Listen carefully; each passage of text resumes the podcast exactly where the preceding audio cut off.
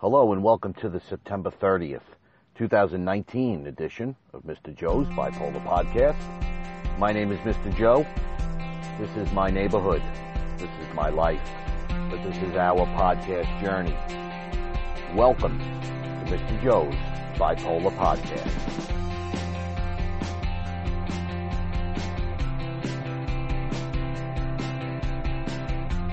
Hello, everybody, and welcome to another edition of Mr. Joe's Bipolar Podcast. I apologize if you hear some extracurricular activity and noises and nonsense, but you know what? In Mr. Joe's neighborhood, it is absolutely beautiful today, so I have decided to record via the outdoors, the beautiful nature, the warm weather, the uh, sun shining down on my face, because you know what? As always, it is awesome to have everybody here with me today. And of course, it's always wonderful to be out there with you as well.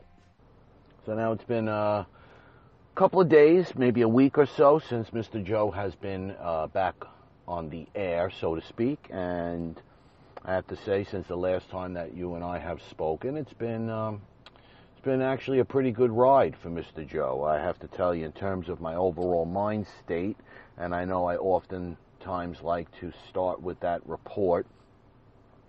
There's really only one word to describe Mr. Joe right now, and that's stable. Uh, I'm, I'm not high, I'm not low, I'm not anywhere jumping all over the place, so to speak. I'm just stable. And, you know, I believe a lot of that has to do with the happiness in terms of my current position at my place of employment. I'm extremely satisfied in terms of what I am doing, and mainly because I've been at least, I don't want to use the word removed, but altered in terms of my overall responsibilities in, in which I no longer am responsible for opening up a new business. That new business has been put on hold to some extent. And, um, you know, mainly because I just can't handle both of them, uh, both jobs per se, in terms of what I'm doing. So I'm grateful that my organization has enough faith in me to allow me to do the things that I really love to do, which is ultimately training and talking and speaking and presenting and working with children and um, doing the very best I can in terms of helping an organization learn the proper way to handle children and adults, and for what it's worth, families of children and adults with autism. And, you know, um, it's something that you're born with. It really is, in, in, my opinion. It's something that you have to be naturally good at when it comes to working with children. Um, and the other stuff you could learn. As long as you're naturally good at working with children in terms of applied behavior analysis and behavior management and what we call prompt fading and all kinds of nonsense that means nothing to anybody out there, that stuff can all be taught. It's the natural ability that oftentimes cannot be taught. Uh, so, you know, I'm grateful that I have that opportunity to take those who are naturally gifted and uh, make them even better at their job, so to speak. Um, now, in terms of my physical health, the last time we spoke, I believe I had uh, reported that they found an unimaginable, inordinate amount of blood in my urine. So I finally stepped forward, and did what I had to do, and I went ahead and got myself a CT scan. Results have not returned yet from that. I just had that done on Saturday, and I tell you what a disaster I am. I, I was, you know, for all the things that you and I have been through in our lives, you would think that putting dye inside me would not be that big of a deal. But let me tell you something: the the uh, amount of anxiety that I got from the whole thought process of having dye injected into me. And of course, you know, the first attempt to get it into my arm didn't work too well. And then they had to go a different route in one of the other veins. And, um, you know, then they're telling me it's going to feel like I, I, I peed on myself and I'm going to feel hot and metallic taste in my mouth. And, you know, none of it happened other than I got a little flush for a moment. You know, I kind of felt it going through my body. But other than that, I just worked myself up for really no reason at all. Now, unfortunately, I seem to do that with just about everything, and those of you who are listening can probably understand that we usually make a big deal out of nothing.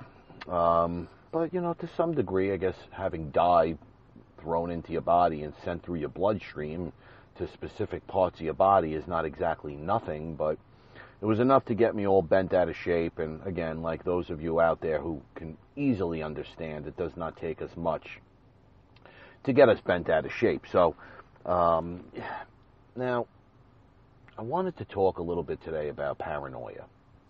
Not only paranoia, but delusions, and um, even you know get into a little bit of psychosis because they're all pretty much intertwined. And I bring it up not because I am bugging out over the fact that I had dye rolling through my body. No, it, it just kind of it kind of triggered or sparked another thought process in me, and based on how anxious I was for this test and how much of a worrier I am, uh, it just made me realize that if there was one particular bipolar symptom that I was still struggling with, and again, we're struggling with all of them, don't get me wrong. I mean, all it takes is that symptom to surface for that particular day, and, you know, any one of us will turn around and say, oh, the most prominent and most, um, you know, hard to manage symptom of bipolar disorder is A, B, C, and D, you know, depending on what letter of the day it is.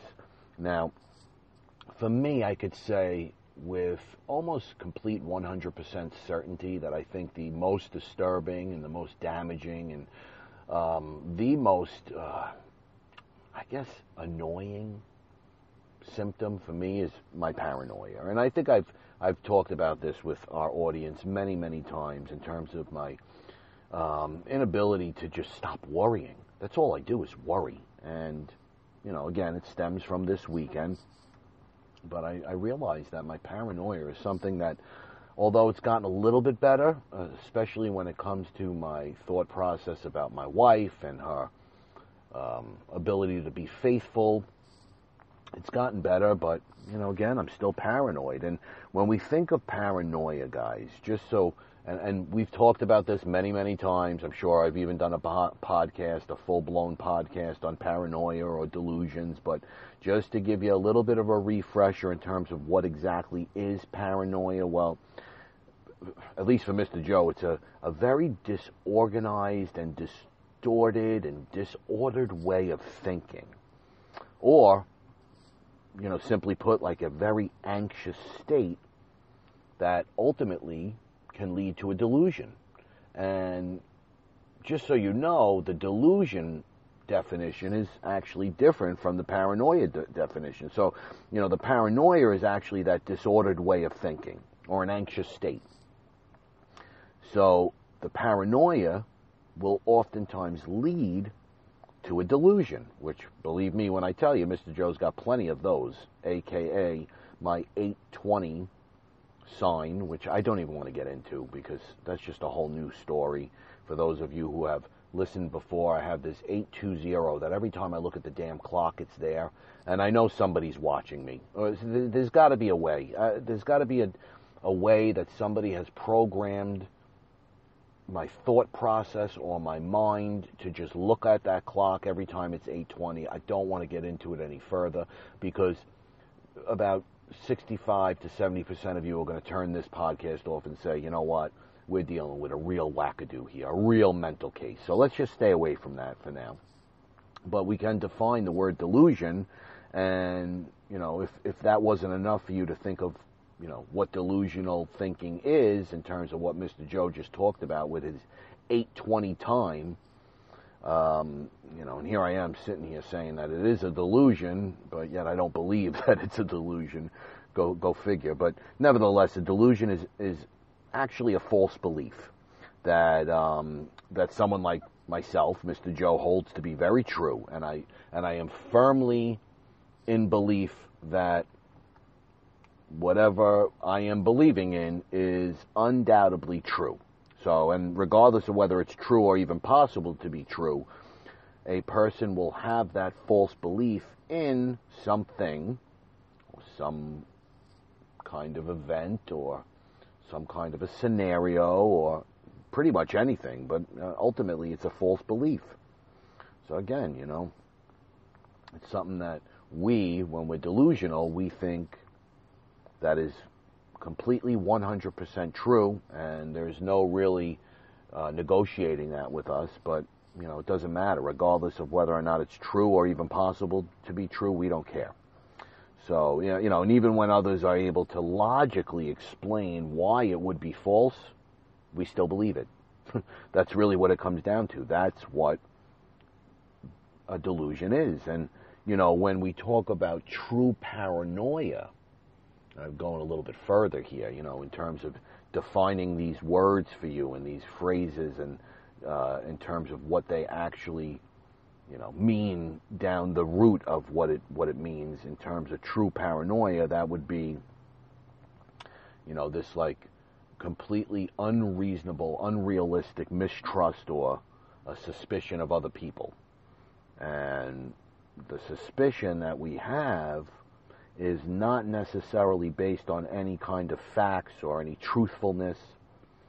It just grows into a delusion, you know. So we have the suspicion, there are no facts to support it, and then ultimately it grows into a delusion and you know the the one that everybody always seems to come up with and talk about is when the government or the FBI is tracking all your moves and you know I don't know they put they, they put a tracker in my eyebrow ring so they're easily able to find out exactly where I am. I mean, you know, now I don't have that delusion anymore. I will tell you this that many, many years ago, my ex wife had actually found um, apparently pages and pages of things that I had written in terms of my um, belief that helicopters were flying over the house and, and uh, monitoring me and trying to find me and, you know, um, I don't believe that anymore, everybody. so that's that's a good thing.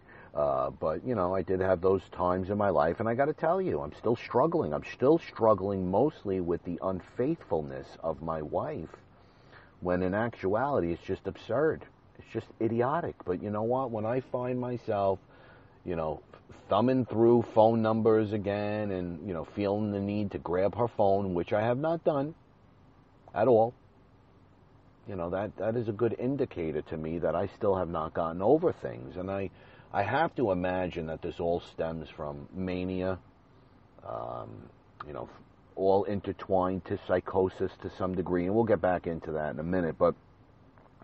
Just so you know, in terms of mania, I mean clinical paranoia can be a part of a manic episode.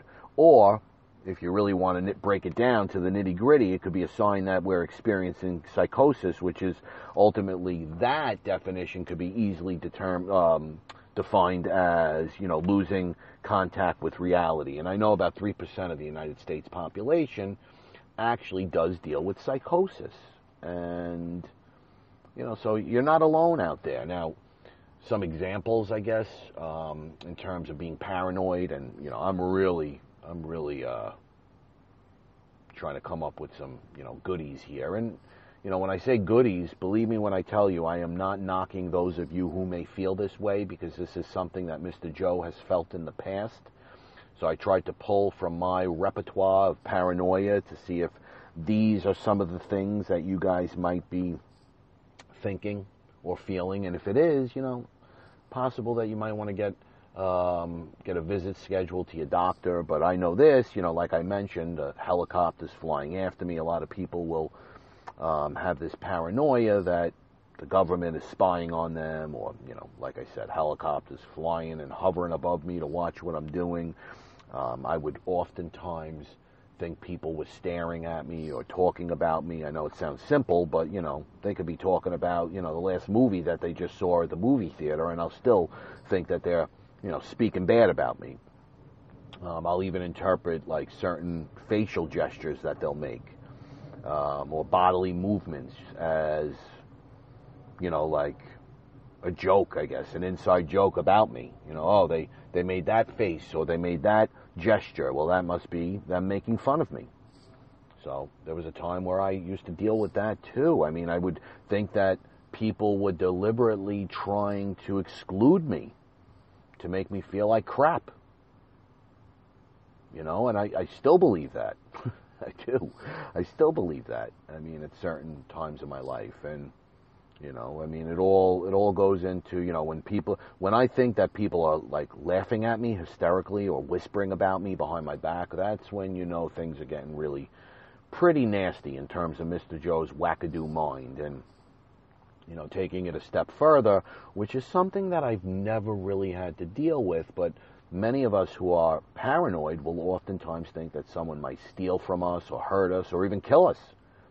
I never had that true paranoia that somebody was going to murder me. I know I'm not laughing at it for those of you who have dealt with it because it's very real. The feeling is very, very real. But keep in mind now, when you think about psychosis, which is that loss of reality, there are a whole host of things, guys, why psychosis can happen. It's not just from bipolar disorder. So, you know, those of you who may not have bipolar disorder, who are wondering, well, why in the hell am I disconnected from reality? Well, please keep in mind that, you know, there are certain vitamin deficiencies that can cause it. I think, you know, vitamin B12 would be a great example of that. Um, uh, let's see, well, you know, reactions to medications could be another reasons why you would have psychosis. I mean, with Mr. Joe, I lived in depersonalization disorder for four years. You know, floating above your body and watching yourself act and reenact in a movie, to me, is psychotic. You know, that's that's a great form of psychosis, and as far as I'm concerned, that was brought on by the Depakote and the Cymbalta, and uh, you know the Lamictal and the Abilify and the Seroquel, all mixed in together. They did a number on me, and you know ultimately that was a reaction to the um, incorrect or um, I guess you could say the the ineffective cocktail that when Mr. Joe was on. You know, so a reaction to meds at that point in my life, well, that caused a lot of psychosis as well. Um, thyroid disorders, uh, I know that from my mother who has a thyroid condition. Not that she needs any help at all in terms of feeding her psychosis. Uh, by the way, that's a whole nother topic that we're going to get into. We're going to do a a prolonged episode on PAWS, post-acute withdrawal sim- syndrome. And by the way, uh, orange butterfly just flew by me. Man, oh man, it's unbelievable. As soon as I mention my mom, my dad comes flying by. It's actually starting to get a little scary, guys, and maybe this is delusional. I don't think so. I do believe that it's my father, or, you know, maybe not my father flying around in a butterfly's body, but it's a sign, guys. There's no way that it's not okay? And we'll get into that another time because, again, I'm probably a perfect example right now of what you might think is delusional. But nevertheless, my mother, who was doing pretty well, she's been a couple of months since she stopped drinking, well, she finds herself back into that downward spiral of depression and post acute withdrawal syndrome. I will be getting uh, heavily involved in that and doing a very, very intense episode on that because for some reason, my sister and my mother both forgot the last time that she went through that. And, you know, it makes you think that I'm like a magician or, or you know, like a future fortune teller that I knew this was going to happen, but it doesn't take a brain scientist to realize that it was going to happen again, and it's happening. So, anyway, she doesn't need any help from her thyroid to make her psychotic, but nevertheless, those of you who have psychosis, if you're not bipolar or mentally ill, that's another reason why you can develop psychosis would be from, you know, an underactive or overactive thyroid. Um, epilepsy would definitely be another reason. Temporal lobe epilepsy, probably to be um, specific. That's something that would absolutely cause psychosis. Uh, you know, talking about the head itself, in terms of the temporal lobe, just a head injury alone is enough to cause psychosis. And then, you know, drug use, obviously. You guys are, you know, out there popping E or snorting Special K or whatever you people do out there. And I'm, when I say you people, I just say one of one of you, who Mr. Joe was once before, of course, obviously. Never snorting Special K though. I never did that. I never took ecstasy uh, either, as a matter of fact, which is pretty interesting. Uh, but you know, nevertheless, drug use, absolutely, psychosis, obviously, and then you got sleep deprivation. And here is my dad flying around again. This is unbelievable that this orange butterfly just keeps flying and flying around. My goodness. Um, God. anyway, uh, some some things that will help you to recognize whether or not you are about to be psychotic. I got some ideas, some thoughts. I probably did this already because I almost feel like I remember mentioning these to you at some point in time. Probably many, many months ago, um, maybe even a year ago when we talked about like some warning signs of psychosis. But um, in my opinion, they would probably fall along the lines of very similar to that of depression.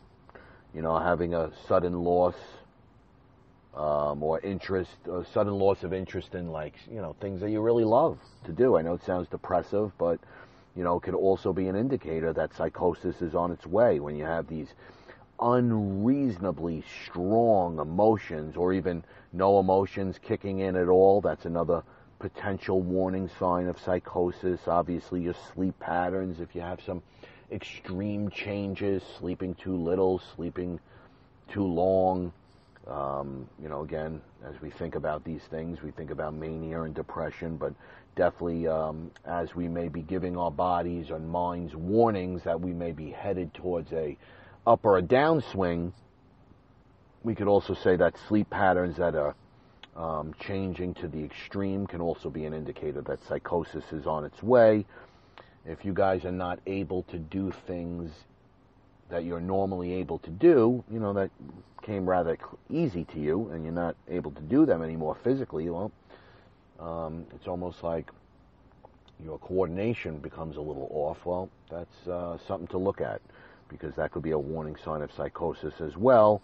Uh, again, along the lines of depression, if you're beginning to isolate yourself, take it very seriously. For those of you who are not normally isolating yourself, if you find yourself to be in isolation, and you know, let's say your performance at work starts to you know go downhill, or if you're a student and your schoolwork and your grades start to really suffer, um, that's a good indication, especially if you're bipolar. This really this really only is uh, for those of us who are already diagnosed with a mental illness, obviously, but um, for those of you who has seen your performance go down, it's also a good indicator that psychosis may be around the corner.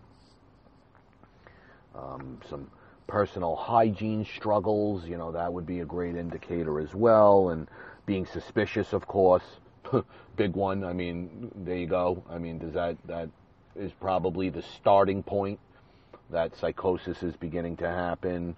Um, for those of you who have trouble concentrating and focusing and um, communicating, you know, let's say if you're talking rapidly or you're changing topics very quickly or you know, you're talking quickly. You know, I know it sounds manic and depressive like many of these things that I'm talking about, but ultimately these are all warning signs for not only mood swings but also psychosis. And then listen, man, if you are unable to identify what's real versus what's fake, and you can honestly truly say that, then, you know, you are definitely working your way towards psychosis. So it's very important to be aware of that to monitor your own feelings or have a partner monitor them along with you so that you could both determine where you're at in your mental state of mind. Now, something I do not think that we have done, which is ultimately why I wanted to do this podcast, was to talk about the types of delusions that are out there. And, um, you know, I made it a point today. I wanted to be a little bit more educational in our podcast and talk about some of the uh, different things that we might experience when we are delusional, but just so you know, there are different names to the different delusions that we might have. One of them called um, bizarre delusions, and exactly what it sounds like, it's just bizarre thinking. It's believing in things that are basically impossible, completely impossible. You know, nobody is turning into a werewolf. Nobody has been, you know, sent down from God and is now the um, you know one of the apostles. Um, no, my sister's not a dinosaur, and um, you know this is just not the way that it works. Okay, but unfortunately, there are some of us out there that have these bizarre delusions, like I used to have when I was younger, and I was convinced that my mother was I Dream of Jeannie. I mean, that's what I thought And there was nothing that anybody could tell me. And I remember it now because it was so frightening to me. It really was. And had I not been medicated now and been able to kind of recognize that real versus fake, I would still think that that was very, very real. But obviously, that was a bizarre um, delusion. There's something else called somatic delusions, and that's that belief that you're going to have a certain medical condition or you have one or you're dealing with some kind of a physical defect or you know a mental condition that's it almost sounds to me like you know being a hypochondria uh, uh being a hypochondriac. You know the semantic somatic somatic delusions i believe they're called. I don't know I just know that somatic means that, you know, certain medical conditions that you think you're living with and you're not really. And, you know, Mr. Joe's been down that road as well. Then you have something called paranoid delusions or persec- uh, persecute, persecutory delusions. I should probably write these things down. I, I said to myself as I was looking them up, there's got to be different delusions. Mr. Joe, you're, you're very smart. You could remember all of these things. And if I don't write them down, I don't remember. But I believe it was called persecutory or persecutory. I don't remember. God, let's just call them paranoid delusions. It's so sad that Mr. Joe's memory is really fading like this.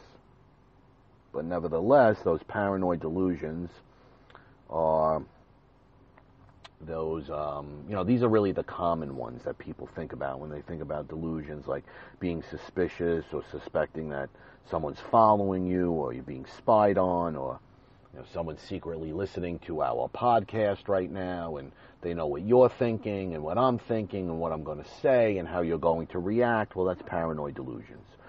And then you have oh god how could I leave this one out? I was going to say delusions of grandeur but before I get to that one Delusional jealousy. My goodness, who might that be? Well, I mean, defined, it's very simple. You think that your spouse, your partner, or in my case, my wife, is being completely unfaithful when they're really not being unfaithful. And you're just jealous and you think that that's happening. And it's just not the case. Um, and, you know, Mr. Joe still continues to live with that. So, you know, when that does happen, I know I'm off. I know I'm off. Here I am sitting here saying that I'm a, one word to describe me would be stable, yet at the same token, I am still feeling that delusional jealousy to some extent. So I know that I'm like right there, like on the scale, tipping a little bit into wackadoo land, but still maintaining my balance here in our re- regular world, if that makes any sense. So then um, I just mentioned also delusions of grandeur. For those of you who are unfamiliar with that, that's uh, essentially believing that you're like a god of some sort, or famous, or you know this public and publicly important person. Um, and I have to tell you, one of the times, or the times, in which I get that feeling a lot is when I'm driving around and I'm listening to my radio or songs, and all of a sudden I start to sing along with that song, and my mind tells me that I have been the creator and writer and you know orchestrator of that particular song and I've taken it back over and now I'm singing and I'm in my car and I'm envisioning myself singing on a stage and you know rapping in my concert and the whole crowd jumping up in the air and you know Mr. Joe Mr. Joe I mean come on you know please I, I, I don't sing I'm not I'm not famous I'm not publicly important. I'm not a god. And I certainly don't have a good voice. I could rap. I could freestyle rap. But I don't have a good voice. And when I tell you this, believe me, nobody is watching me on stage. So I've been able to differentiate at the moment between fact and fake. I know I'm not a singer, but yet when I am in a certain mode, and I'm jamming in my car, and the mania is in full blown mania mode, you best believe that there is no doubt in my mind that I will experience some delusions of grandeur um, from time to time. So, um, something to keep in mind. And uh, that's it. I mean, you know, again, here I sit here and say, you know, from a mental standpoint, um, in terms of my overall state of mind, I'm feeling pretty good. But yet there is this little bit of paranoia or delusional jealousy that remains with Mr. Joe. And sometimes I can't help but say to myself, is it ever going to go away? I don't know. I guess some days are better than others. And oh, by the way, just to throw in there a little extra curricular positivity for Mr. Joe, aside from the CT scan that I took on Saturday, I then had an appointment with the dentist. Hmm. And uh, I made sure to let him know about my front tooth, and I got to tell you, he took it off. I know it sounds weird, but he took it off. He did some work on it. He actually was able to see where it was bothering me. And unfortunately, what it comes down to, guys, is my implant is fine. The cosmetic piece is just a disaster.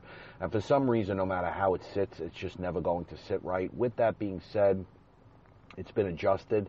And I honestly have to say, since I've had a implant and the cosmetic piece there, this is the best that it's felt.